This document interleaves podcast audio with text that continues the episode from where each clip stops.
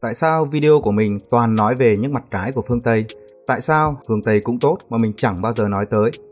Đây là một video mình đưa ra góc nhìn logic của mình cho mọi thứ đang diễn ra. Tại sao mình nêu ra nhiều mặt trái của phương Tây? Tại sao mình có thể đặt dưới chân những thanh niên Tây nửa mùa và các thanh niên hô hào văn minh dân chủ, tự do bác ái kiểu phương Tây, bất cứ anh ấy có giỏi giang cỡ nào, có lập luận sắc bén cỡ nào đi nữa, tất cả điều đó đều bị mình đạp dưới chân Hãy theo dõi hết video bạn sẽ hiểu và chắc chắn bạn sẽ nhìn tỏ được điểm cốt lõi tại sao những người như vậy không đáng được lắng nghe. Và ở video này mình sẽ dùng văn phong giản dị nhất, bỏ qua những thuật ngữ nghe có vẻ rất thuyết phục nhưng cơ bản là sáo rỗng. Những định nghĩa học thuyết dù xấu hay dù tốt cho Việt Nam, cho thế giới thì các bạn cũng đừng quên rằng nó xuất phát phần nhiều ở phương Tây và có cái phù hợp, có cái không phù hợp. Và hơn hết, nó loằng ngoằng thế nên chúng ta nói chuyện với nhau như đang ngồi cà phê với nhau vậy. Để bắt đầu góc nhìn, trước tiên chúng ta phải nhìn nhận lại Việt Nam. Chúng ta là đất nước đang phát triển. Cơ bản thì hãy tự nhận mình là còn nghèo đi. Hãy ôm lấy cái sổ hộ nghèo này để tranh thủ thêm ít nguồn lực từ bên ngoài. Dù nguồn lực đó vào Việt Nam với mục đích gì thì hãy tranh thủ mặt tốt của nó trước rồi kiểm soát mặt xấu của nó. Việt Nam có nhiều vấn đề không? Có chứ, rất nhiều vấn đề. Có những vấn đề vô cùng nghiêm trọng như giáo dục, y tế, an sinh xã hội, vấn đề về suy thoái đạo đức, vấn đề về tham nhũng, lừa đảo, quan liêu, tất cả những thứ đó đều vẫn đang tồn tại ở Việt Nam. Sự phát triển của chúng ta có thể nói là chỉ mới bắt đầu khi hết cấm vận và trong vài chục năm qua phát triển vượt bậc thì mặt trái đi kèm của nó vẫn chưa có cách nào xử lý và khẳng định là xã hội luôn có hai mặt, chính trị luôn có hai mặt nên bất cứ thời điểm nào luôn có các vấn đề xấu của nó.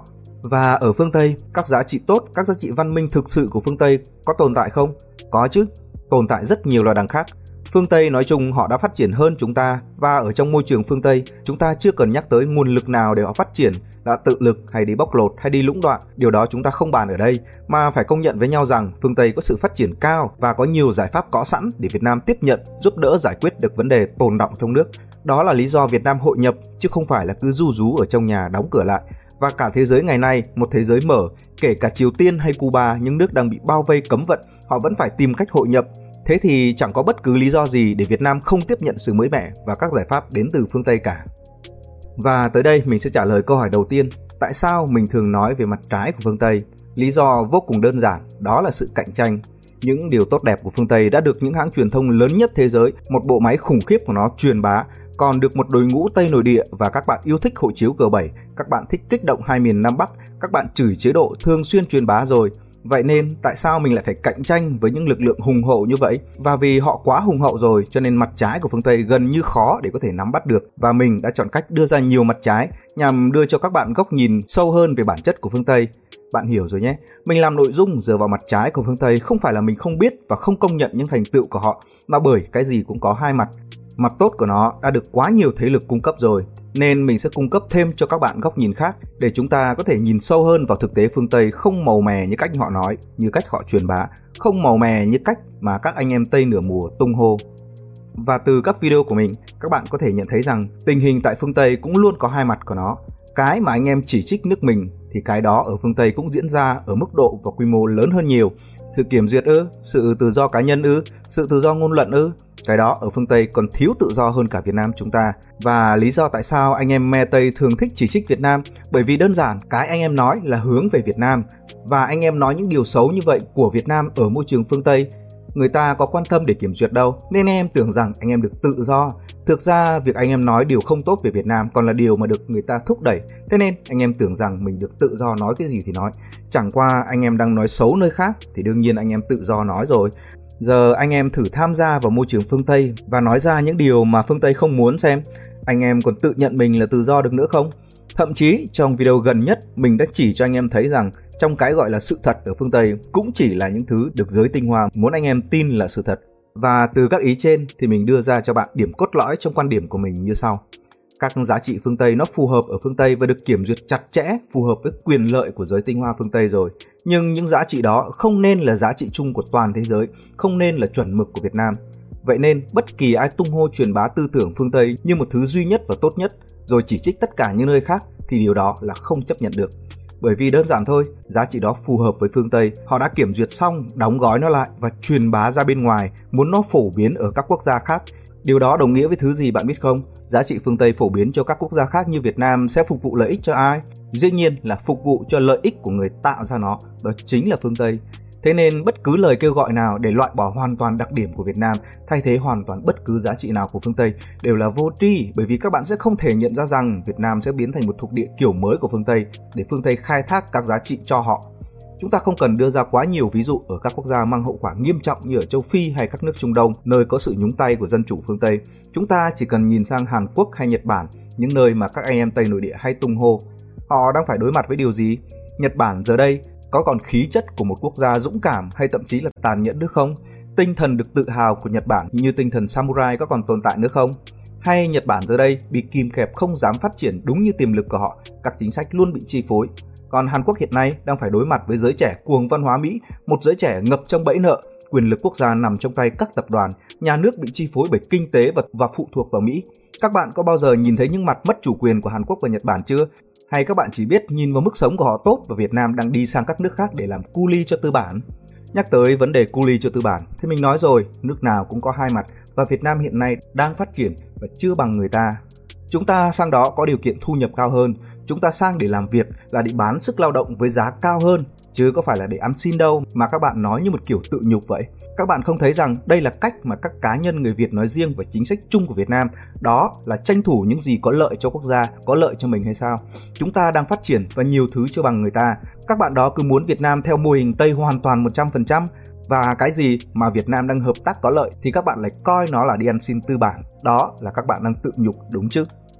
Ví dụ như việc các tập đoàn lớn đầu tư ở Việt Nam, các bạn nói rằng Việt Nam đang cầu cạnh tư bản. Thế thì ở chiều ngược lại, tại sao bạn không coi việc các tập đoàn quốc tế sang Việt Nam đặt nhà máy là đang sang Việt Nam để kiếm miếng cơm? Hãy nhìn vào bản chất, các tập đoàn đó sang Việt Nam là phải đầu tư, Việt Nam có lợi từ việc đầu tư đó, nhưng các tập đoàn đó sang Việt Nam là để tạo ra các sản phẩm có có sức cạnh tranh cao hơn và có nhiều sự ổn định của Việt Nam để giúp các tập đoàn đó có một môi trường ổn định.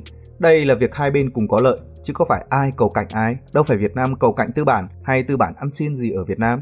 Thế nên mình nói một điểm cốt lõi như sau, giá trị phương Tây truyền bá ra bên ngoài là vì cái lợi của phương Tây và khi giá trị đó được áp dụng triệt để lên một quốc gia khác thì quốc gia đó trở thành một xã hội phương Tây thu nhỏ nơi phục vụ cái lợi cho phương Tây. Mặt tốt của nó đương nhiên là có cơ hội phát triển. Mình nói là có cơ hội thôi nhé, bởi vì thực tế có nhiều nước áp dụng mô hình phương Tây vẫn không ngóc đầu lên được. Bởi vì phát triển hay không còn phụ thuộc vào giá trị mà bạn mang lại cho mẫu quốc. Nếu bạn có sẵn tài nguyên rồi thì bạn chỉ đơn giản là nơi khai thác còn bạn có giá trị củng cố vị thế thì sẽ được lựa chọn làm đồng minh và có cơ hội cùng nhau phát triển. Ở trong chính cộng đồng của phương Tây, chúng ta thấy Mỹ là một người đứng đầu và các giá trị Mỹ truyền tới châu Âu, họ cùng nhau phát triển, đó là cái lợi. Dù sự phát triển đó bằng con đường cướp bóc hay lũng đoạn, chúng ta không bàn ở đây. Còn cái hại là khi Mỹ cần thêm nhiều hơn thì các nước còn lại phải hy sinh để dồn cho Mỹ, bởi vì giá trị của Mỹ là để phục vụ cho Mỹ. Chúng ta nhìn thấy châu Âu hiện nay đang gồng mình vì khủng hoảng, nhưng họ vẫn phải nghe theo đường lối của Mỹ. Chúng ta thấy Nhật Bản không được phép phát triển nhiều hơn bởi vì Mỹ không cho phép. Chúng ta thấy Hàn Quốc phải sửa lại luật để cung cấp vũ khí ra ngoài theo yêu cầu của Mỹ. Và xin thưa rằng, từ lịch sử hàng nghìn năm đô hộ và hàng trăm năm chiến tranh, thì giá trị ngoại lai 100% như vậy chỉ nhằm mục đích hút hết nguồn lực của Việt Nam mang đi mà thôi. Nói tới đây, các bạn lại cho rằng chế độ cộng sản là ngoại lai và đang làm mất đất nước vào tay ngoại bang. Mình hỏi ngược lại các bạn, Chế độ tư bản là nội lai chỗ nào?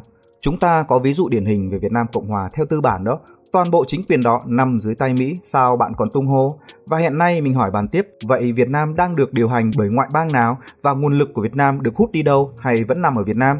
Cộng sản hay tư bản cũng chỉ là một mô hình xã hội, Việt Nam lựa chọn nó và lịch sử đưa ta đến chiến thắng những kẻ xâm lược bằng mô hình cộng sản, mà thực chất phải là mô hình xã hội chủ nghĩa mới chính xác các bạn thường xuyên nhầm lẫn đảng cầm quyền là đảng Cộng sản với đường lối của đất nước là chủ nghĩa xã hội. Nếu như một đất nước theo con đường xã hội cộng sản thì các bạn hiểu đơn giản nó phân phối đều các tài nguyên cho mọi người.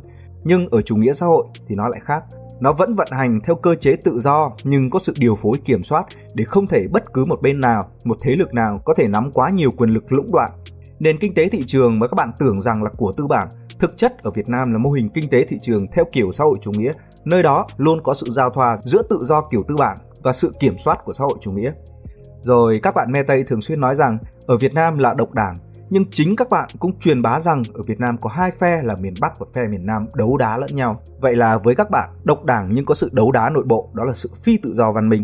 Giờ các bạn mở rộng chủ đề sang Mỹ giúp mình. Ở Mỹ có hai đảng đang đấu đá và thay nhau suốt chiều dài lịch sử, nhưng các bạn vẫn coi đó là văn minh. Các bạn không nhìn vào bản chất xã hội Mỹ được điều hành bởi những người được cho là đầu sỏ chính trị.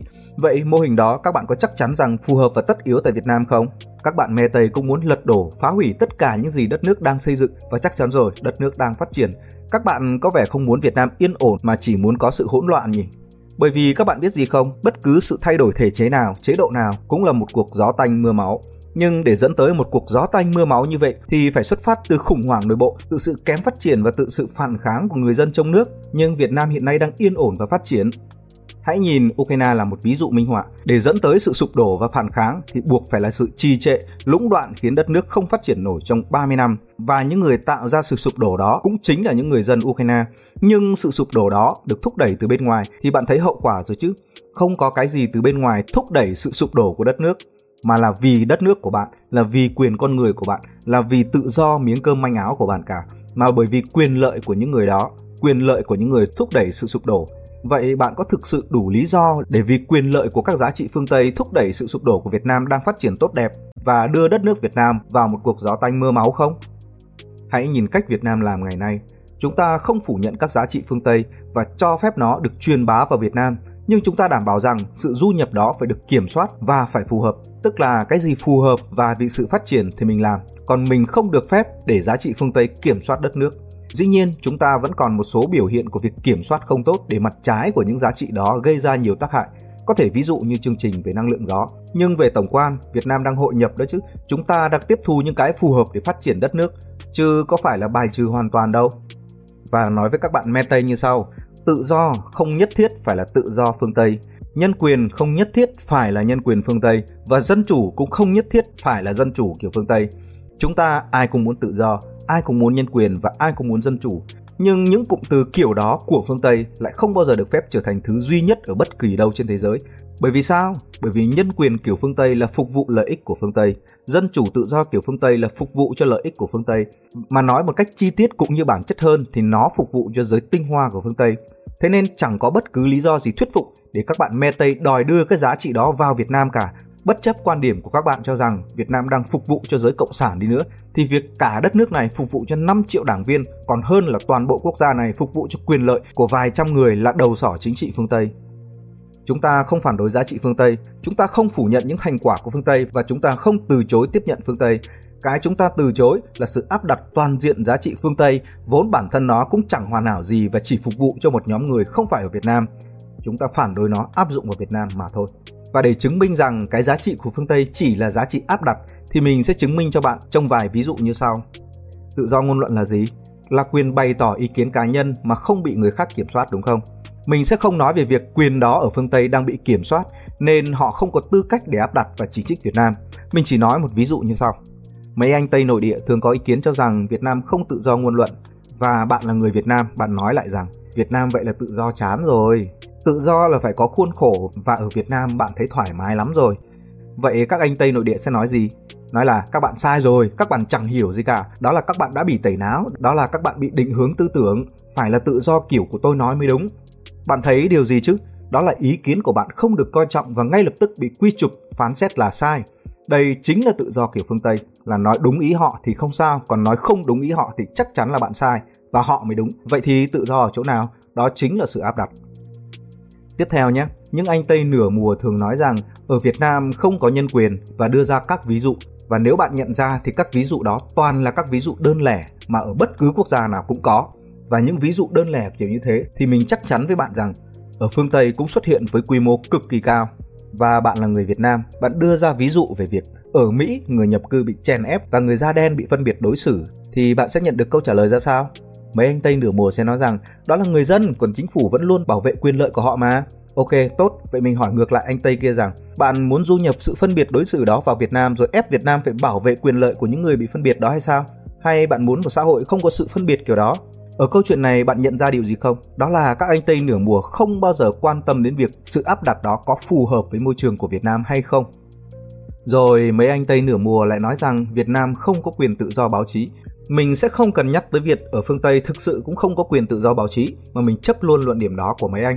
Vậy thì giờ mình nói rằng ở Việt Nam thích viết gì về viết, người ta chấp nhận sự kiểm duyệt của nhà nước, đó cũng là một sự tự do lựa chọn của người ta mà, đó là quyền lựa chọn của báo chí Việt.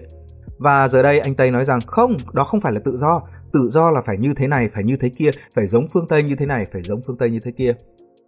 Tất cả những ví dụ mình vừa đưa ra, mình tin rằng hầu hết các bạn đều thường xuyên gặp phải ở trên các mạng xã hội. Vậy các bạn đã nhận ra toàn bộ bản chất rồi đúng không?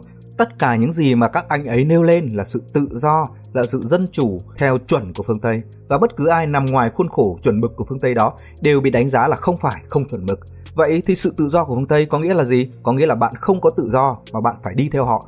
Đó chính là bản chất mà mình nói với các bạn me Tây rằng các bạn không có tư cách để dạy bất cứ ai ở Việt Nam thế nào là tự do, thế nào là dân chủ, thế nào là nhân quyền. Bởi vì chính các bạn đang ép người khác phải làm theo các bạn. Và chính điều đó là biểu hiện rõ ràng nhất của việc chẳng có bất cứ tự do, dân chủ, nhân quyền nào thực sự tồn tại trong lời lẽ của các bạn cả. Tất cả đều chỉ là sự áp đặt. Và toàn bộ chuỗi video của mình đã chứng minh cho bạn thấy rằng toàn bộ các giá trị mà các bạn đang muốn ép buộc Việt Nam đều có những mặt trái các bạn muốn che giấu và nó còn tồi tệ hơn cách Việt Nam đang làm.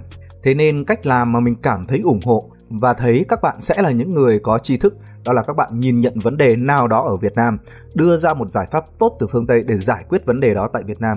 Còn bất cứ là gì bạn đòi áp đặt chuẩn phương Tây lên đất nước, đòi lật đổ cái này, hủy hoại cái kia thì bạn chỉ là những kẻ muốn dân tộc này rơi vào mớ hỗn loạn và đi theo con đường làm chư hầu, giúp cho các nước phương Tây nhúng tay vào đất nước để cướp mất nguồn lực của quốc gia.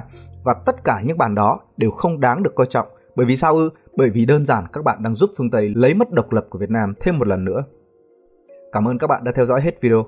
Đặc biệt cảm ơn các bạn đã ủng hộ mình ly cà phê. Hẹn gặp lại các bạn ở những chủ đề tiếp theo.